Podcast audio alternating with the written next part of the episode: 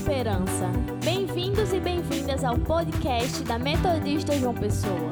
Uma família que ama, acolhe e cuida.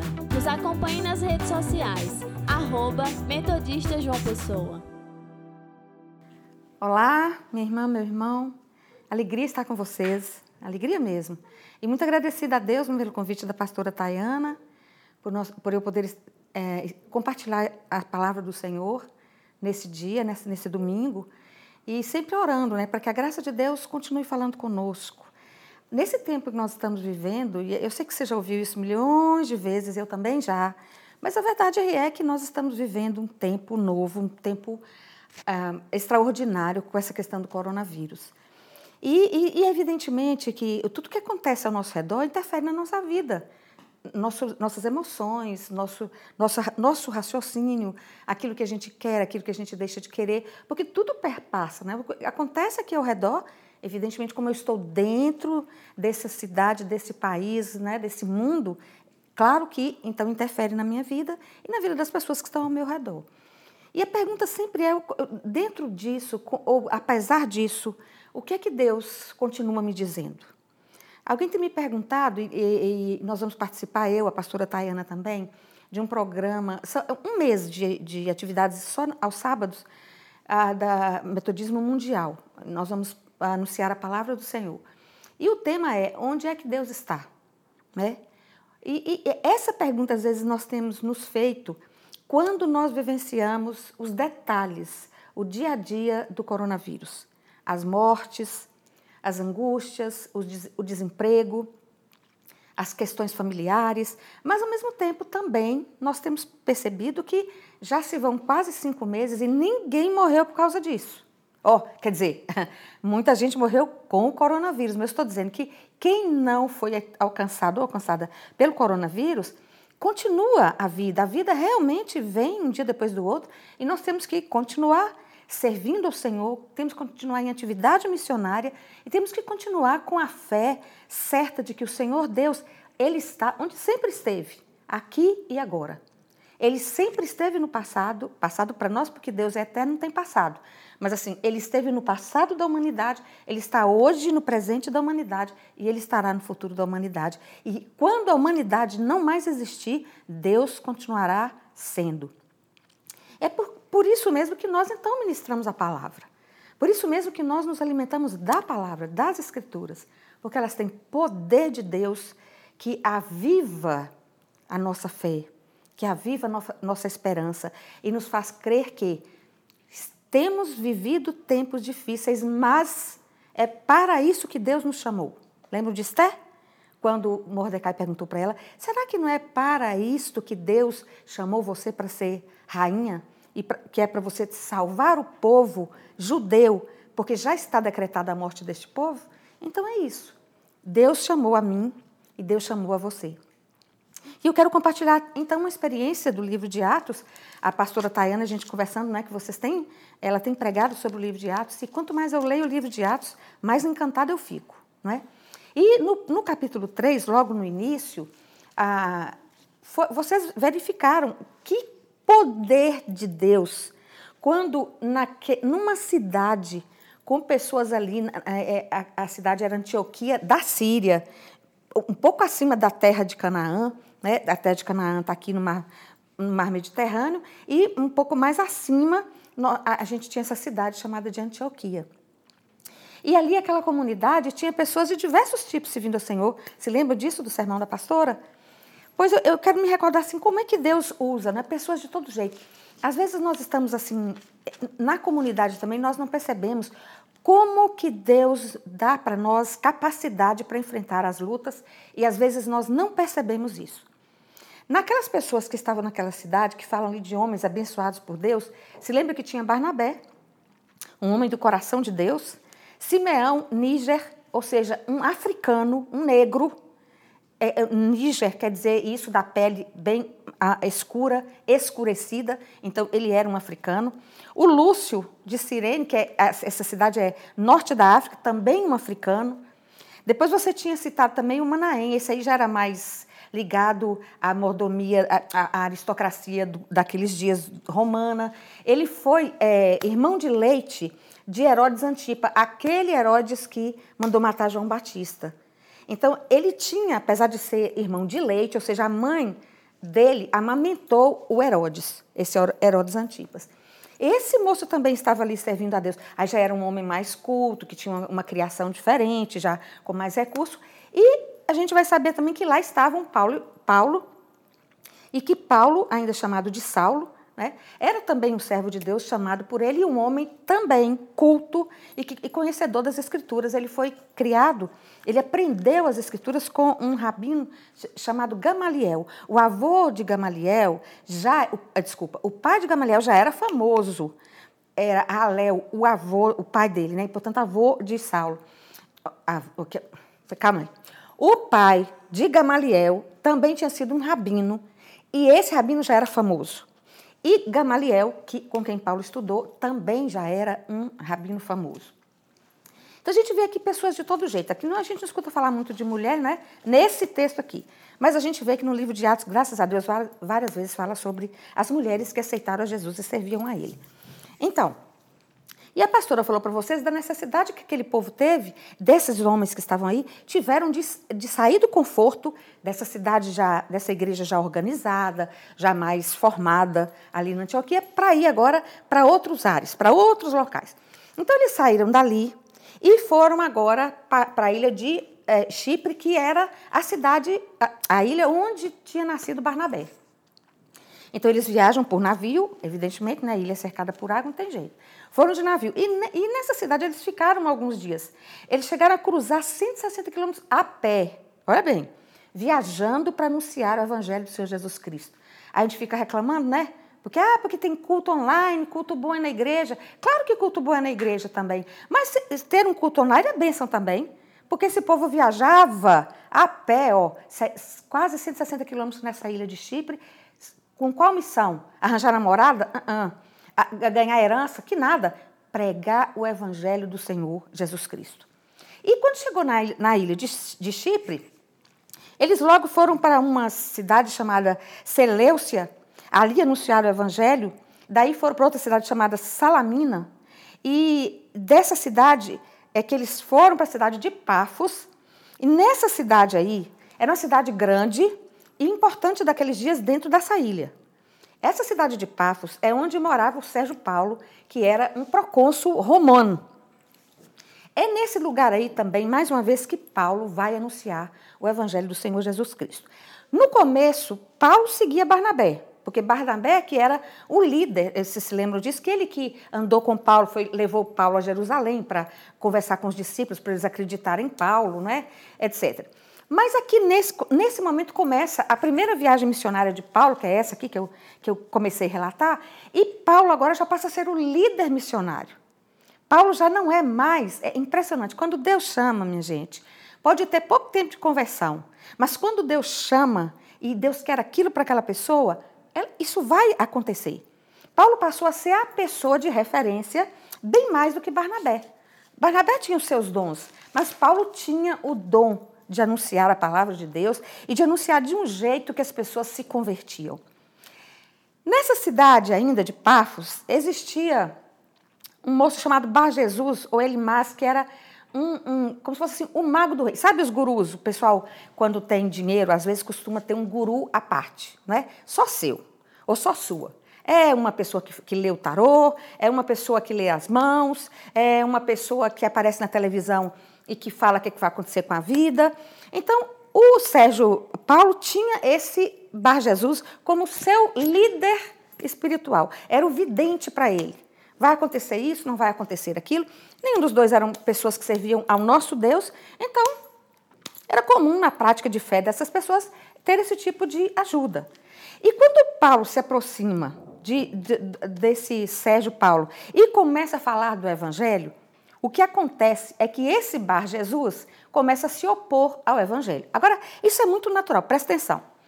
Se você está falando para alguém do poder do Evangelho de Jesus Cristo, e essa pessoa tem alguém que anda junto com ela e que recebe para poder orientá-la, dizer onde é que ela vai, onde é que ela não deve ir, e essa pessoa está percebendo que o que você está pregando de Jesus vai tirá-la do lugar em que ela estava, podem ter certeza, entrou dinheiro no relacionamento, a coisa se complica mais ainda. Então, Bar Jesus percebeu.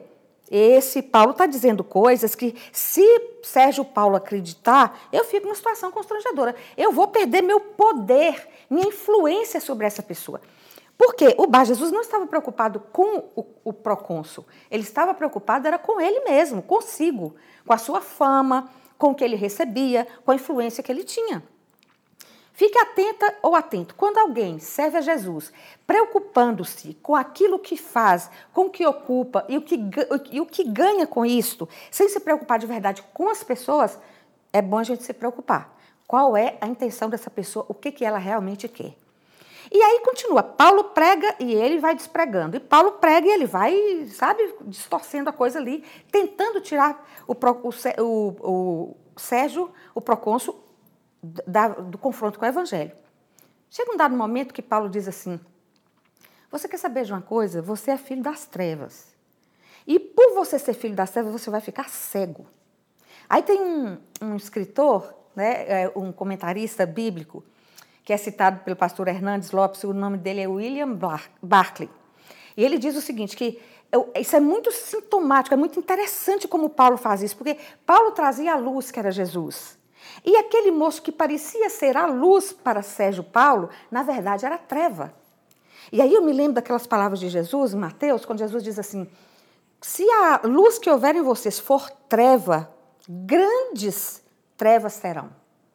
Ou seja, é exatamente isso. Tem pessoas que parecem ser luz, mas na verdade não são luz. Por quê? Porque se opõem ao Evangelho de Jesus Cristo. Abra os olhos com isso também, minha irmã e meu irmão. Quando nós estamos na missão do Senhor Jesus, para que a gente não se desvie dela, porque vão aparecer vários bar Jesus tentando nos desviar do foco, vamos lembrar disso. O que é que Jesus dizia? Quanto que isso aqui concorda com o que Jesus disse? Pode parecer algo assim maravilhoso, mas pode não ser algo maravilhoso. E ele realmente fica cego. Aquele que dizia anunciar a luz, que era Bar Jesus, fica cego, ceguinho. Né? Claro que não para todo sempre, mas ele fica cego. E quanto mais Paulo vai falando com o procônsul, mais o procônsul vai acreditando no que Paulo vai dizendo. Ele fica impressionado com isto.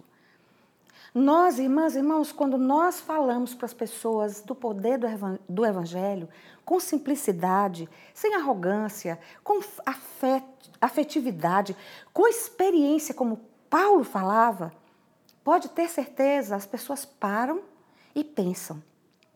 Pode ter certeza disso. A, a conversão pode não ser imediata, mas a semente está lançada e ela brota.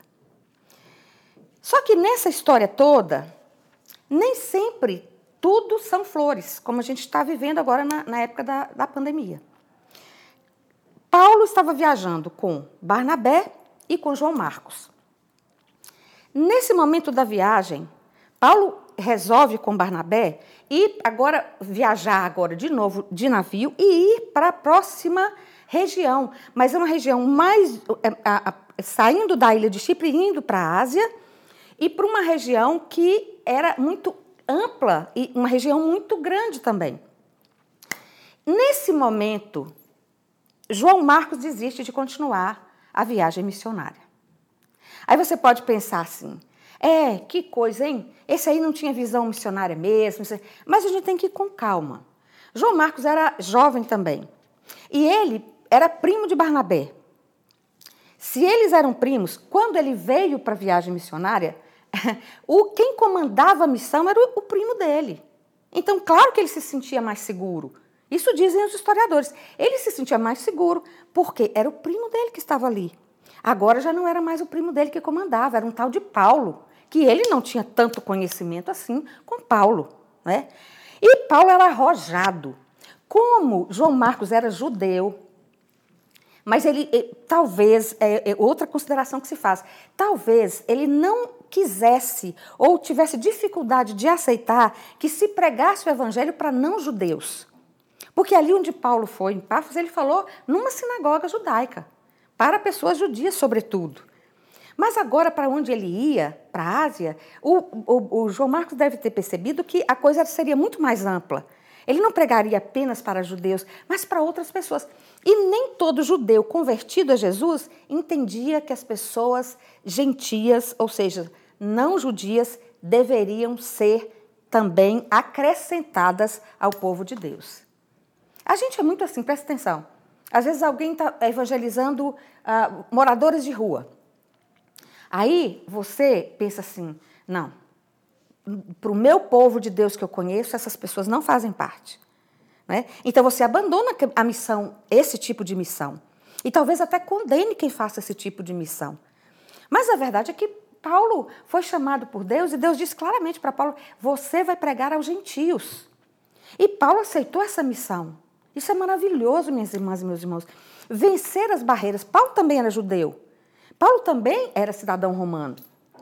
Mas ele começa a missão de pregar o nome do Senhor Jesus, essa primeira viagem missionária, e ele vai ó, com o coração aquecido mesmo, porque ele sabia em quem ele estava crendo. Ele sabia da experiência que ele tivera com o Senhor. Ele conhecia as Escrituras também, que já no Antigo Testamento falavam sobre Jesus.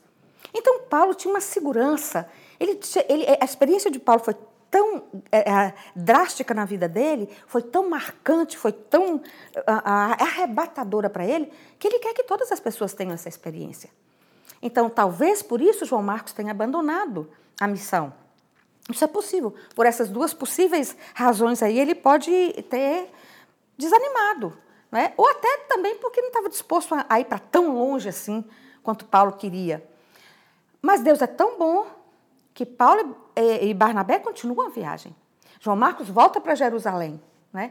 Mas no futuro, constatado lá em Timóteo, na carta de Paulo a Timóteo, João Marcos volta à missão junto com Paulo. É assim a vida do povo de Deus. Na nossa vida com Deus não tem tudo certinho assim, sabe? Assim, nada vai dar errado, tudo vai dar certinho. Não, gente, são desafios. São desafios. Coronavírus está vindo agora, já está quase já passando, né? Quem garante para nós que não virá algo muito maior, muito mais problemático do que isso daqui a um ano ou dois? Você pode garantir que não vem? Eu não garanto. Nunca tinha imaginado que eu ia viver um tal de coronavírus, um bicho tão insignificante, de um tamanho que a gente nem vê, e faz uma, um reboliço no mundo inteiro. Então, tudo é possível. Mas como é que a gente permanece bem apesar de toda a luta? Quando a gente permanece no Senhor Jesus. Isso é que importa. É, é essa grande diferença. Paulo, ele, quando ele escreveu assim, eu, eu sei estar bem em toda e qualquer situação, ele sabia mesmo. Por quê? Ele soube estar bem quando era judeu. Ele soube estar bem quando ele se converteu. Ele soube estar bem quando João Marcos o deixou. Ele ficou bravo, diz a Bíblia. Mas ele prosseguiu. Paulo soube estar bem quando foi preso. Paulo soube estar bem quando foi fazendo a viagem para Roma, passando por tudo que é perigo, tempestade, e indo parar na ilha de Malta, já bem perto da Itália, Paulo soube estar bem em toda e qualquer situação. Por quê? Porque ele era melhor do que eu e melhor do que você? Claro que não. É porque ele sabia que a vida dele estava nas mãos do Todo-Poderoso. Ele sabia. E tanto é que agora, nessa cidade para onde ele vai agora, onde ele vai já na Ásia, menor que ele vai compartilhando o Evangelho, o, o apóstolo Paulo vai falar agora para essas pessoas, mais uma vez, do poder do Evangelho. E especialmente na cidade chamada Antioquia, mas não Antioquia, aquela que Paulo tinha vindo, não. Era uma outra Antioquia, uma outra cidade, Antioquia da Pisídia, não é? É que nem Belém. Tem Belém aqui da Paraíba, né? tem Belém lá perto de Jerusalém. O mesmo nome, mas não é o mesmo lugar, evidentemente. E quando Paulo chega ali, ele fica vários, vários dias, eles ficam algum tempo ali. Aliás, ele gasta vários dias para chegar até essa cidade. Né? E viajam a pé também. E vão para uma altura de 1.100 metros. Vitória da Conquista está a mil e poucos metros de altura e já é uma cidade fria. Vitória da Conquista aqui, né, na nossa terra. Aqui, é, pertinho, a gente tem a cidade que está a 800 metros de, de altitude, que é fria também. Né? A cidade, agora me esqueci o nome porque eu estou assim mesmo, tá? Mas depois quando eu me lembrar eu falo. Aí Paulo foi por isso. E nesse caminho da, da entrada do porto, onde eles desceram, até chegar à cidade de Antioquia, Eles passaram por um lugar perigoso. Era uma estrada perigosa. Uma estrada que havia muitos assaltantes por ali, feito aquele samaritano, né? O, não, não o samaritano, mas o sujeito que foi é, apedrejado naquela estrada que o samaritano cuidou dele. Porque foi assaltado. Aqui também Paulo e Barnabé passaram por esses riscos. Eram lugares difíceis de se, de se chegar, de se passar, inclusive, porque eram rotas de bandidos que sabiam que as pessoas passavam ali e, e vinham para assaltar mesmo. Mas Paulo e Barnabé não temeram.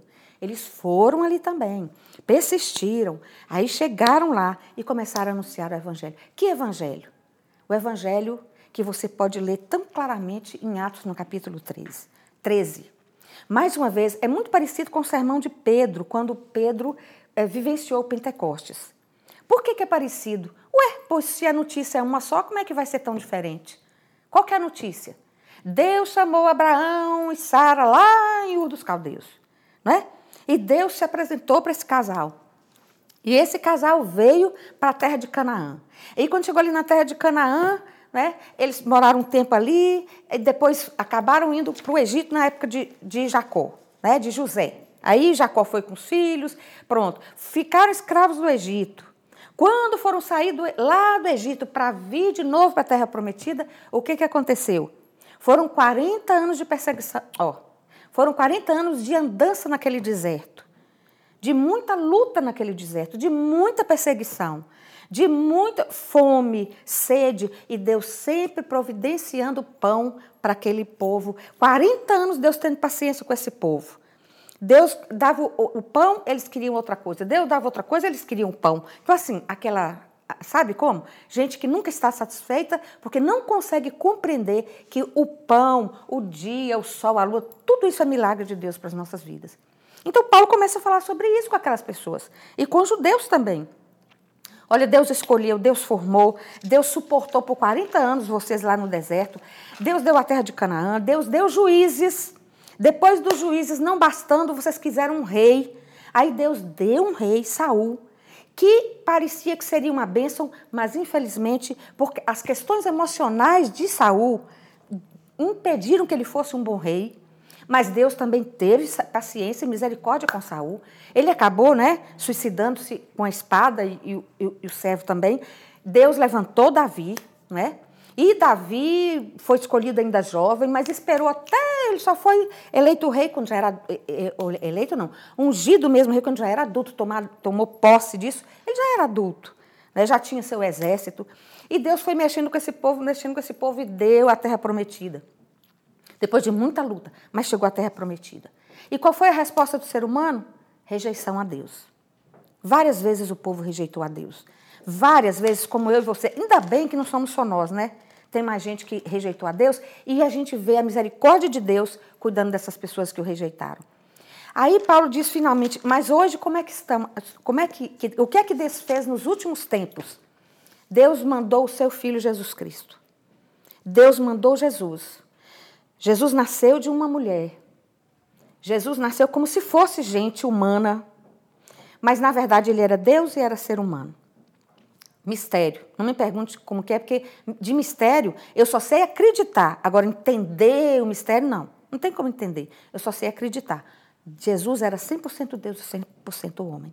E Jesus, tudo que fez na terra foi viver. Viver a vida que Deus queria que eu e você vivêssemos amando as pessoas, cuidando das crianças, sendo atenciosa, nós, né, pessoas atenciosas com as mulheres, com, pessoas, com homens, que nós tivéssemos essa visão de Deus de que a terra é para todas e todos. Deus criou para nós, para nós cuidarmos dela. Tudo que Jesus quis ensinar foi isso. Quem peca, e a gente peca, que a gente se arrependesse, porque havendo arrependimento, Ele nos, perdoa, nos perdoaria. E Ele nos daria sempre uma nova chance. E para que a gente pudesse ter mais poder contra o pecado, Jesus foi o pão da vida.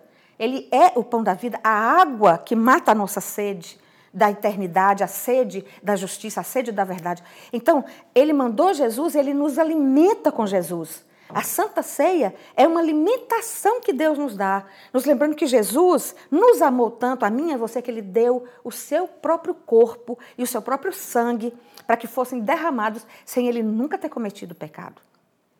Então, Paulo vai falando sobre isso. Ele diz: E um dia eu me encontrei com esse Jesus. Aliás, não foi nem Paulo que se encontrou com Jesus, né? Ele diz: Um dia Jesus me encontrou quando eu estava saindo para prender mais pessoas cristãs, e Jesus me colocou no chão, eu fiquei cego, fui ter com famílias que me acolheram, né? depois fui discipulado, e hoje eu sou servo do Senhor Deus, e eu estou aqui por causa disso. Irmãs e irmãos, em tão pouco tempo a vida de Paulo foi transformada, a vida de Barnabé foi transformada. E, e, e, o que Deus quer conosco é que a gente entenda isso. Não, não importa o que aconteça ao nosso redor, Deus tem um propósito para nós, para a nossa vida. Não importa que o coronavírus esteja aqui, ele está. E eu vou me cuidar, eu vou usar a luva, ó, oh, é, de, sempre que possível, a máscara sempre, né? Eu, eu vou usar a máscara, vou cuidar da higienização de onde eu estiver? Eu vou cuidar porque isso é a minha parte. Mas o que eu estou dizendo é assim, haja o que houver, nós não podemos perder a perspectiva de que Deus é o mesmo. A missão nunca para, a missão continua. Como que eu vou fazer missão? Ora, nos dias de Paulo era andando a cavalo ou a pé. Né? Hoje, como é que nós podemos fazer a missão? Nós podemos, nós podemos escrever para alguém, nós podemos telefonar para alguém, nós podemos gravar um, um vídeo aqui para alguém, né? nós podemos participar da, da, da alimentação de pessoas que estão sofrendo agora com essa crise. Nós podemos, é, de alguma maneira, envolver crianças, mesmo à distância, para ajudar pai e mãe a cuidar das crianças nesses, nesses dias. Nós podemos discipular pessoas à distância. Irmãs e irmãos, são muitas as possibilidades. São muitas mesmo. E Deus está nos chamando. Você que teve essa experiência, e eu que já tive essa experiência, do nosso encontro com o Senhor Jesus, a missão não para. O Senhor Deus é maior do que qualquer intercorrência ao nosso redor. Qualquer intercorrência ao nosso redor. Nós não podemos perder o Senhor, o foco do Senhor Deus que está acima dos céus e da terra. E, e, e o que eu desejo para esta igreja nossa aí, João Pessoa, as irmãs, os irmãos e as outras pessoas que estão nos ouvindo, mesmo que não sejam diretamente ligadas a essa comunidade metodista em João Pessoa, o que tudo que eu desejo é que a presença de Jesus dê para nós aquela paz que excede a toda compreensão humana. Que a gente olhe para os problemas de frente. Eu estou olhando de frente para o problema. Eu não posso colocar minha cabeça no buraco como a avestruz faz, pensando que se protege aquele corpão todo lá de fora, bom para levar uma seta ou para levar mesmo um tiro de quem queira matá-la. Não, nós vamos olhar o problema de frente. Mas o problema nunca, em hipótese alguma, será maior do que o Deus em quem nós cremos. Por isso mesmo, nós podemos prosseguir para o alvo da soberana vocação que está em Cristo Jesus para conosco. Deus continue conosco. Um abraço para você, mesmo à distância, ó, um beijo também. Que Deus continue cuidando de nós e que a, a nossa fé seja a cada dia renovada para que nós possamos cumprir a missão que o Senhor Jesus nos tem dado. Amém?